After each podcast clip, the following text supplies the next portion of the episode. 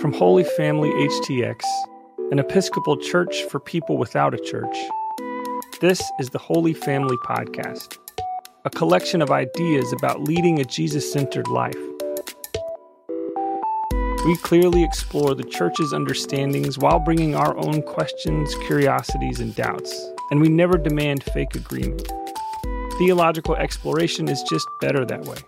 So, let's take a moment of silence as we get ready to contemplate today's ideas.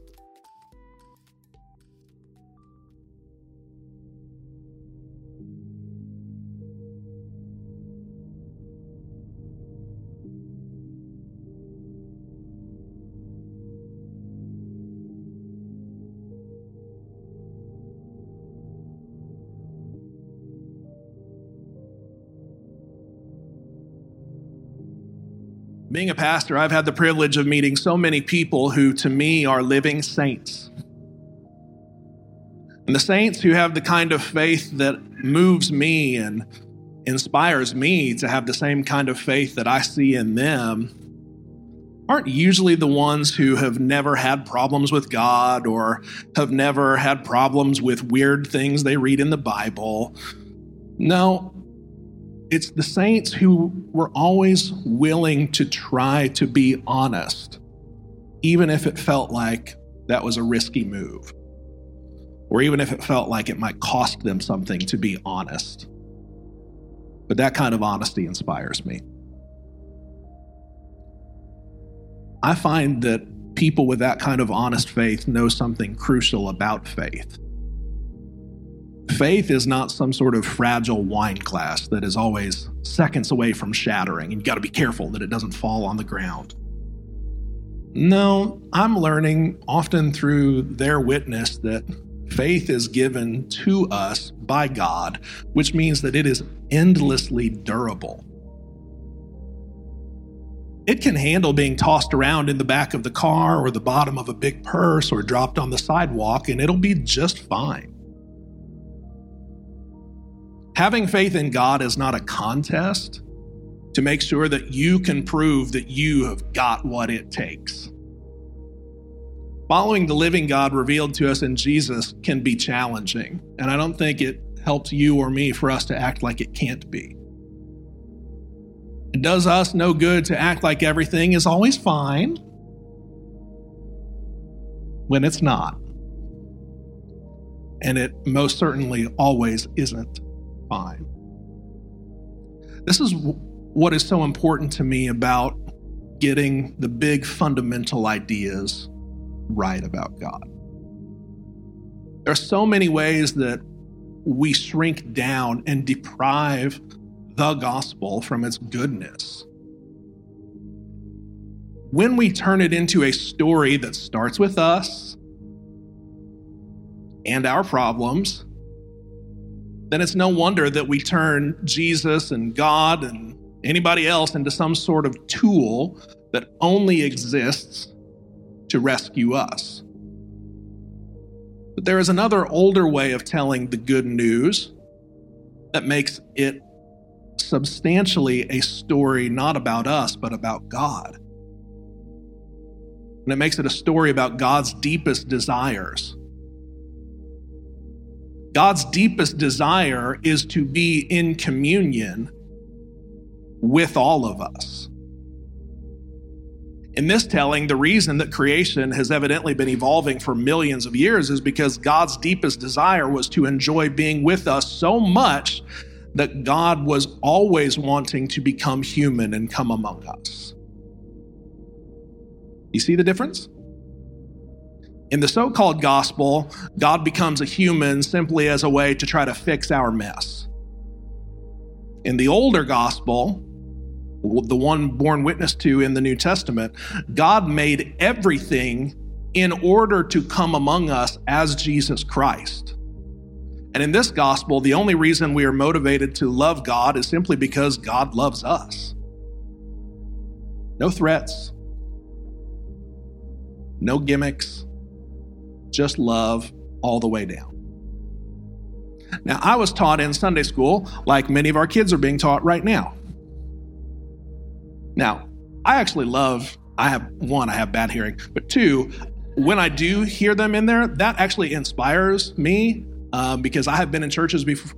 I mean, I've been in churches before where they're like, boy, it sure would be nice if maybe one day somebody under the age of, would show up, and that we have young people here who are growing up and learning that actually God just simply loves them, I think is quite a good thing that we make space for them. And I hope you enjoyed that too. But I was taught in a Sunday school class at a very early age, Mr. Kevin and Mr. Bill, they taught me that God so loved the world that, I can probably still do it from memory, for God so loved the world that he gave his only begotten son, that whosoever believeth in him shall not perish but have everlasting life. My God, yes, a word. Now, turns out it's actually that good. That's the crazy thing.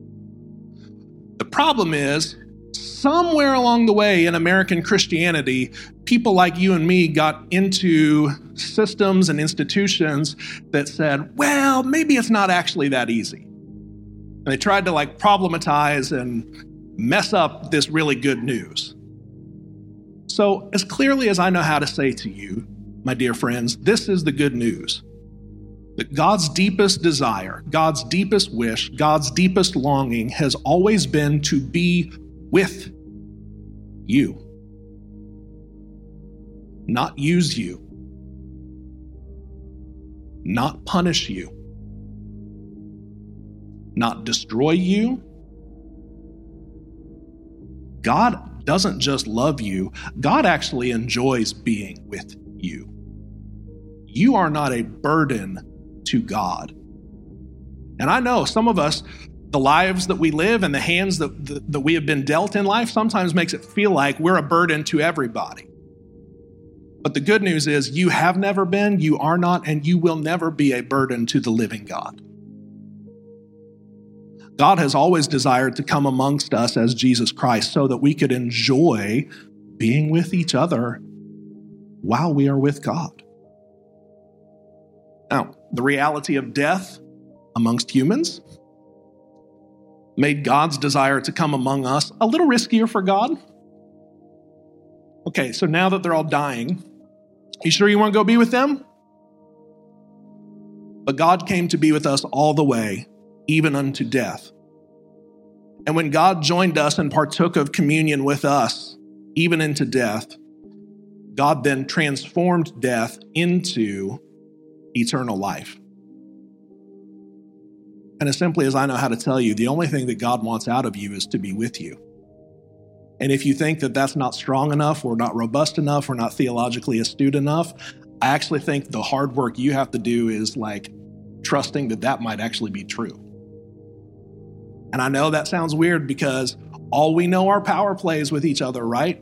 That's all we know how to relate to each other. I'm going to give you a little bit of this, and one day I'm going to call upon you for a favor. Not so with God. The only thing that God wants out of you is to be with you. Now, I mentioned earlier that I, for years, served a small church in rural North Carolina. And if you know anything about rural North Carolina, you know there is nothing more rural than that. And we moved there so that I could do another degree, and that allowed me to stay in ministry, and it was great. We actually had a ton of fun together. And one day we had a couple from church come over to the house for a visit. And suddenly the birds in the backyard start squawking and screaming nonstop. I had no clue what was going on. But the couple that we had, over to the house from church and who had lived on that road their entire life, they instantly knew what was happening. And the woman kind of turns over to the man and honestly, in a very Texan kind of way, just said, "You want me to get the pistol out of the truck?" And he said, "Nah, I'll just use my hands."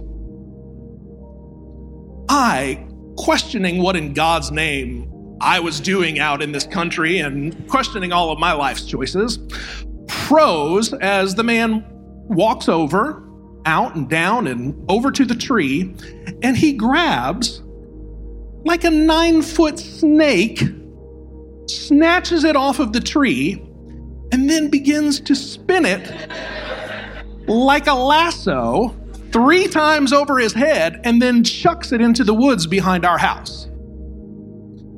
I pick my chin up off the ground and stagger back onto the deck where he debriefed me. He said, well, the snake was almost to the baby birds that were up in the nest. And that's why you heard all of the squawking.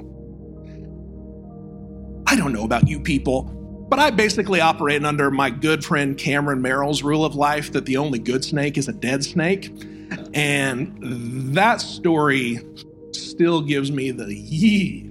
Like on the list of things that I will never do in life, that's pretty near the top.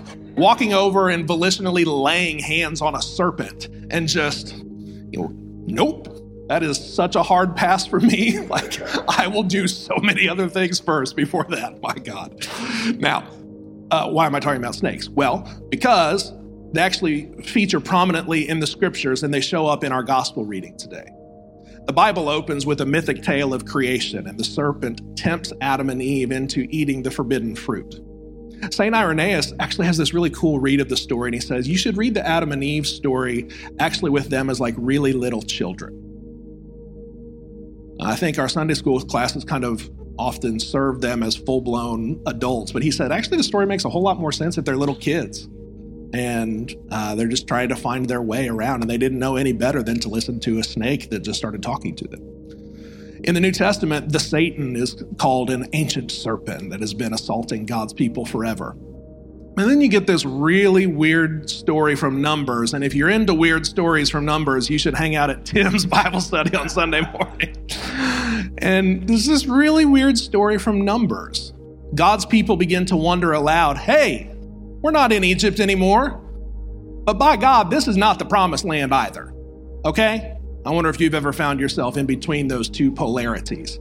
All right, this is not as bad as it's been before, but this is not as good as it can be either.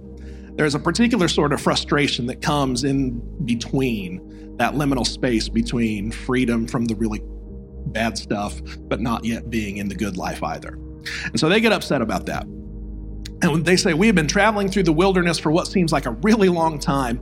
And are we sure? Like, at a certain point, they start sitting around and saying, okay, but we're sure, right, that this is better than going back into slavery, right? And there's some people that think, well, at least we knew what we had back there.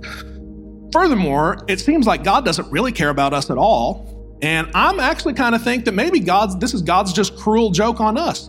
Are we sure that God's just not actually out to get us because this is no good? Well, Numbers says that God's response to this was to let loose a bunch of snakes across their company. And in some weird kind of way, it realized or actualized the venomous ideas that had been running rampant through their community in a very on-the-nose kind of way. And at that point, they say to Moses, hey, can you go talk to the big guy and please get rid of this plague of snakes terrorizing them? I am sick of these snakes in my camp. And Moses does this, and he goes and talks to God. And then Moses gets some really bizarre instructions from God. I mean, imagine you talk to God, and one day God talks back and says, all right, cool. So what I want you to do is I want you to make a poisonous snake and stick it on a pole. And then that way, anybody who is snake bit can just take a look at it and live. I mean, come on. This is the weird stuff of the Bible, right? You just go, what? Gosh, come on. Now, Moses walks out of his prayer closet and he goes into the garage and he starts making a bronze snake. And he hoists it up on a pole for anyone who dares to look at the bronze snake and live. This is the weird thing about this God that we read about in the Bible. This God is always giving out strange assignments. Build an ark in the desert. Make a bronze snake and put it on a pole. Hit your staff against the rock for water to gush out. Love your enemies. Pray for those who persecute you. Sell everything that you have and give it to the poor. It's stories like these that actually, in a weird way, brings me some kind of comfort, knowing that this is really not a God we made up on our own. Is a weird God. And the reason I'm talking about this weird story is because in today's gospel, under the veil of darkness, Nicodemus talks with Jesus, and Jesus says, just as Moses lifted up that snake in the wilderness, so must he be lifted up on the cross so that everyone will live. And the very next sentence in that story is John 3:16, for God so loved the world that he gave his only begotten son, that whoever believes in him shall not perish but have everlasting life. I mean, did you know that John 3:16 story comes on the heels of Jesus making sense of his place and life and work in the world through the story of that bizarre serpent story in Numbers? Really listen to that. God so loved the world. Jesus came because of God's deep love for the world. Maybe you are a person who never understood the religious impulse to withdraw from the world, and that's no problem for this God. This God is with you. God loves the world. God's all in for the world and frankly just wants to enjoy it all. And as famous as John 3:16 is, don't sleep on John 3:17. The Son of God was not sent into the world to judge the world. I know that is news to religious professionals like me. But just because we get it wrong doesn't mean that we can't learn to get it right. And the scriptures actually says that Jesus did not come to judge the world, but to save the world. Jesus says, I am not here to judge. I am not here to judge you for being bitten by poisonous snakes that continue to take life out of your communities. I am here to give life by becoming the one snake unlike all of the rest of you. All the ways that I will give life will be when you all treat me like you do any other snake. When you all say the only good snake is a dead snake. When you lift me up, you will see I am not taking the punishment from the Father. I am taking the punishment from you.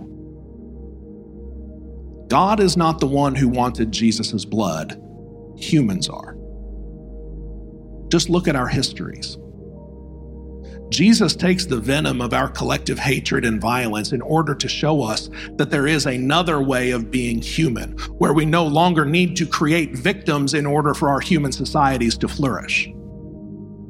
Jesus takes the venom of our hatred and violence and transforms it.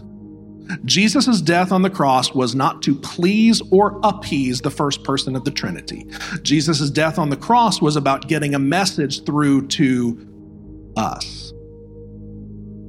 Jesus' death on the cross is the triune God getting up in our face and saying, you humans are the one who need weaned off of your addiction to death. You all are the ones who keep trying to make victims out of people. And God has power because God has nothing to do with death. And if we look at Jesus on the cross, the hope is that we might be inspired to no longer be captivated by death ourselves anymore. Jesus tells this story of Moses' serpent on a rod of wood, and it harkens back to the serpent on the wood of the knowledge of the tree of the knowledge of life. And it looks ahead to Jesus' crucifixion. I mean, if you even look at icons of Jesus on the cross, oftentimes his body is snaked in like an S upon the cross. The early church called him the good serpent. Jesus became death to beat death. So this Lent, Holy Family, look to the cross and trust. And when you look at Jesus, don't be surprised that the serpent on the pole that you see looks exactly like you.